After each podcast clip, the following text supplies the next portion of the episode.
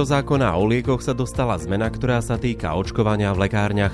Dotkne sa to lekárni a lekárnikov, ambulancií iba okrajovo a to tak, že bude menej záujemcov o očkovanie. Pacienti sa totiž budú môcť rozhodnúť, kde sa dajú zaočkovať. V dnešnom podcaste si povieme o tom, čo sa v rámci legislatívneho procesu prijalo a aké povinnosti budú mať lekárne. Rozprávať sa budem s advokátom doktorom Ivanom Humeníkom z advokátskej kancelárie H&H Partners. Rozprávať sa budem s advokátom doktorom Ivanom Humeníkom z advokátskej kancelárie H&H Partners. Volám sa Maroš Černý a vítam vás pri počúvaní. V úvode podcastu sa doktor Ivan Humeník porozprával o očkovaní v lekárniach s doktorkou Miroslavou Sobkovou, viceprezidentkou Slovenskej lekárnickej komory, prodekankou pre spoluprácu s praxou, špecializačné štúdium a informačné technológie farmaceutickej fakulty Univerzity Komenského v Bratislave a zároveň odbornou zástupkyňou fakultnej lekárne. Ak tomu dobre rozumiem, tak síce máme v zákone nejakú základnú úpravu, ktorá by mala byť účinná od 1.1., ale ja ano. som ešte nikde nenašiel veci, ktoré by sa týkali vlastne tých požiadaviek v rámci certifikovanej pracovnej činnosti. Ako to vlastne teraz je?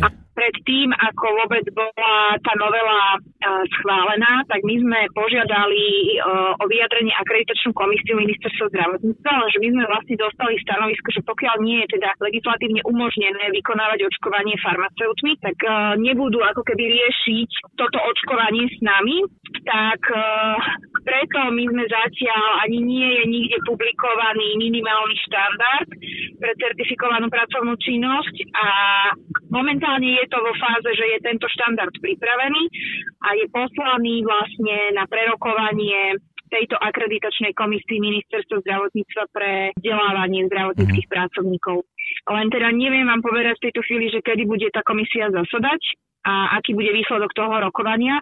Ale keďže jednou z tých podmienok bolo, aby sme mali legislatívnu oporu, táto podmienka je splnená a my teraz budeme čakať, teda nech možno vecne a obsahovo prejdeme náplň toho minimálneho štandardu, aby sme vlastne mohli postúpiť ďalej. Ak budeme mať schválený minimálny štandard akreditačnou komisiou ministerstva zdravotníctva, tak uh, farmaceutická fakulta ako vzdelávacia ustanovizeň pripraví akreditačný spis a tento dáme na posúdenie a schválenie a až následne vlastne bude umožnené vykonávať školenie mm. farmaceutov.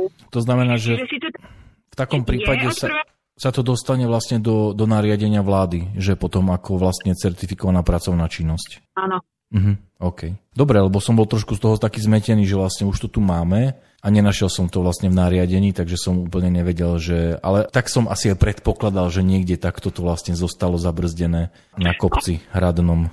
Teda nie na hradnom, no. ale na inom inom kopci. Áno, ono to aj takto bolo diskutované, aj keď sme sa teda bavili na viacerých úrovniach alebo na tých rozporových konaniach, tak oni všetci, že no dobre, ukážte nám akreditačný spis, ale nie je možné pripravať akreditačný spis, keď sme v tej chvíli ani nevedeli, či vôbec či uh, taká cia bude. A prišlo nám to úplne zbytočné míňať energiu a čas na prípravu rozsiahleho spisu, lebo viem podľa inej akreditácie, čo máme na fakulte, že čo to obnáša. Čiže tá postupnosť bola taká, že pokiaľ teda bude zákon, tak sa upravia aj podzákonné normy a zároveň sa bude pripravovať akreditácia. Dobre. A potom ešte druhá otázka na upresnenie. To znamená, že asi podobný scenár je aj v otázkach tých priestorových materiálnych e, predpokladov, ktoré musia byť splnené, ktoré asi teda by mali ísť do vyhlášky o správnej lekárskej praxe, že? Tak, presne tak. E, tá vyhláška momentálne práve teraz je v procese prípravy.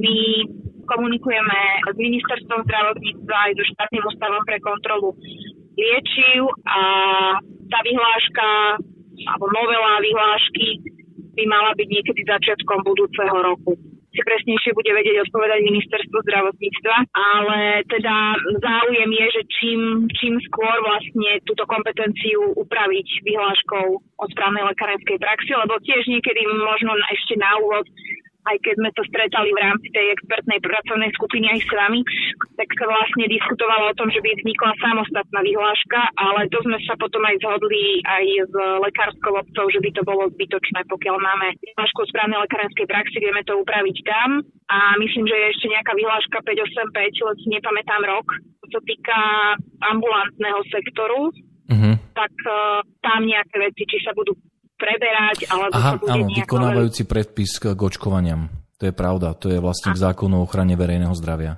Takže aj tam by sa malo niečo premietnúť. Jasné, rozumiem. Áno. Mhm.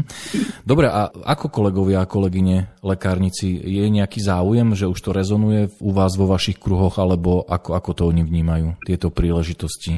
Máme veľa otázok na túto tému. Viacerí sa chcú už pripravovať, keďže súčasťou návrhu minimálneho štandardu je podmienka absolvovať ten akreditovaný kurz neodkladná podpora životných funkcií.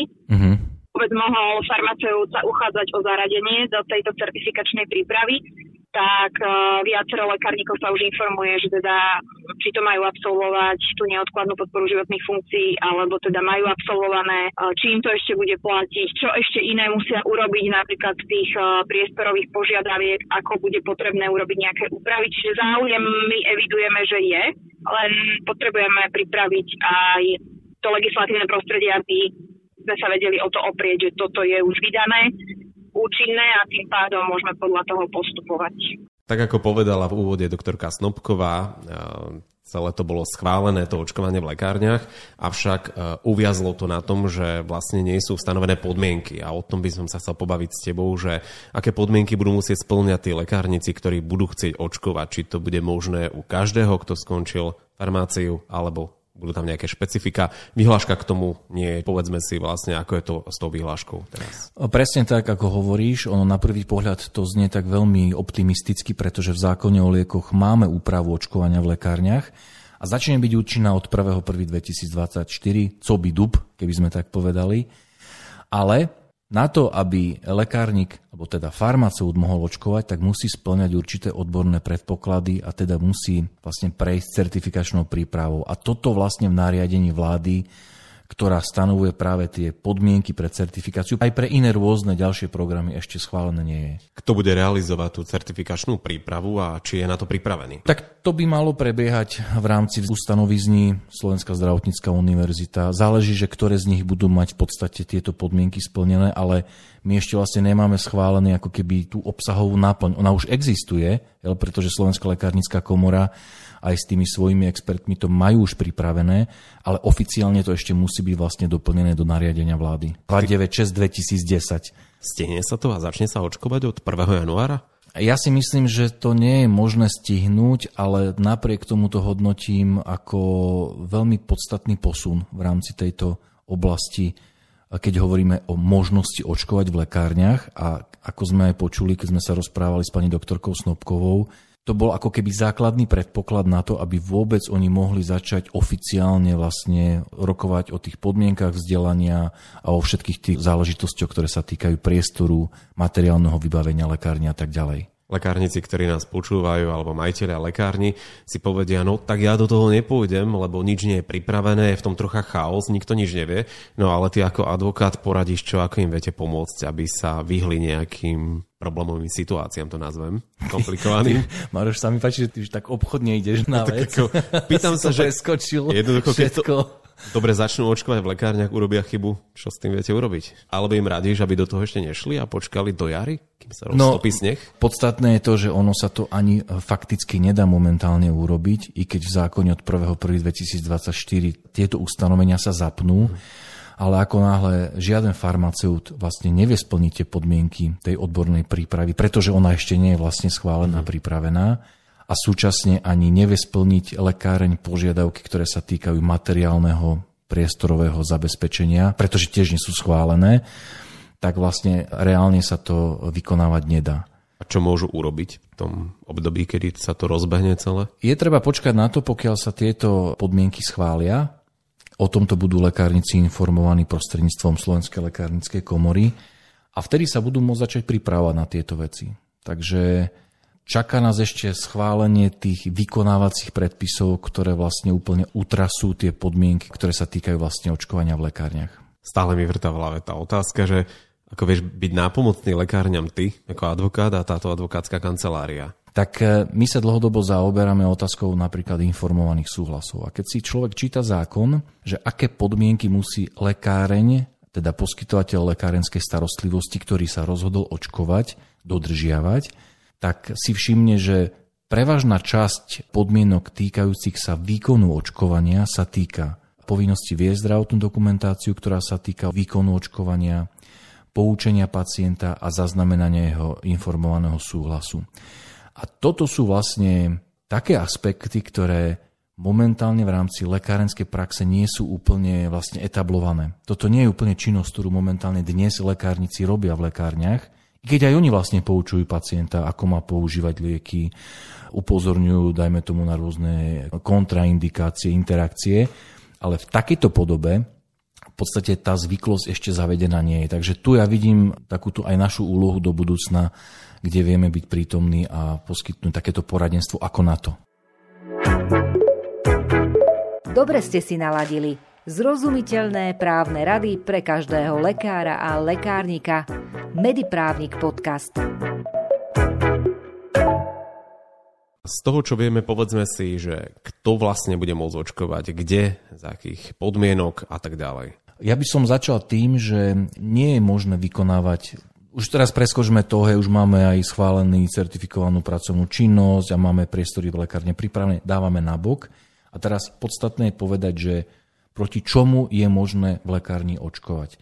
Tá aktuálna úprava hovorí o tom, že lekárnik, teda farmaceut, bude môcť v lekárni očkovať len proti chrípke a osobu, ktorá dovršila 18 rokov. To sú dve základné podmienky, ktoré musia byť splnené. Hneď nám padajú vlastne osoby mladšie ako 18 rokov a takisto nám vlastne z toho vypadávajú všetky iné očkovania proti iným ochoreniam.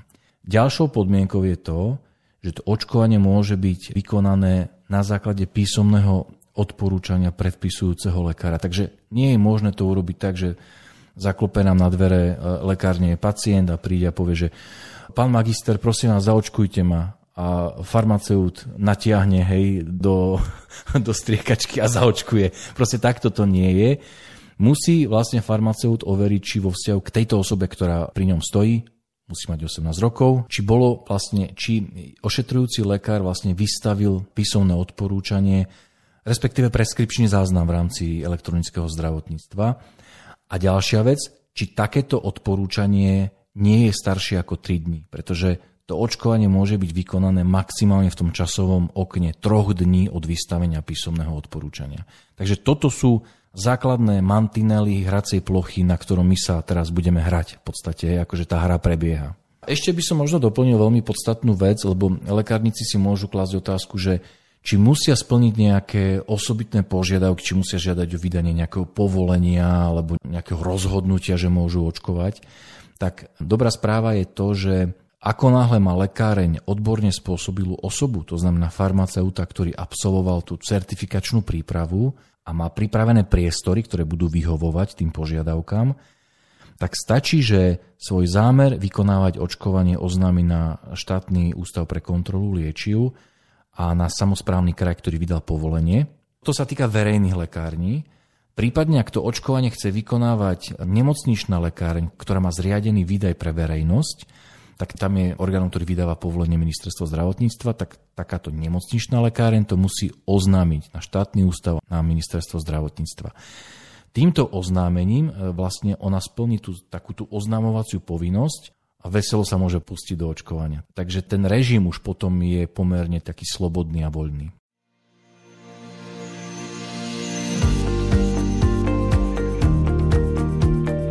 Obsah dnešného podcastu sme naplnili. Rozprávali sme sa o očkovaní v lekárniach. Ako ste počuli, ako ste počuli, na to, aby lekárnik mohol očkovať, musí splniť predpoklady a prejsť certifikačnou prípravou. Nariadení vlády to schválené zatiaľ nie je. Od 1. januára 2024 sa podľa advokáta určite v lekárniach očkovať nebude. Neskôr to však bude realitou. Témy ďalších podcastov môžete ovplyvniť aj vy. Vaše námety očakávame na adrese podcast.mediprávnik.sk Majte sa krásne.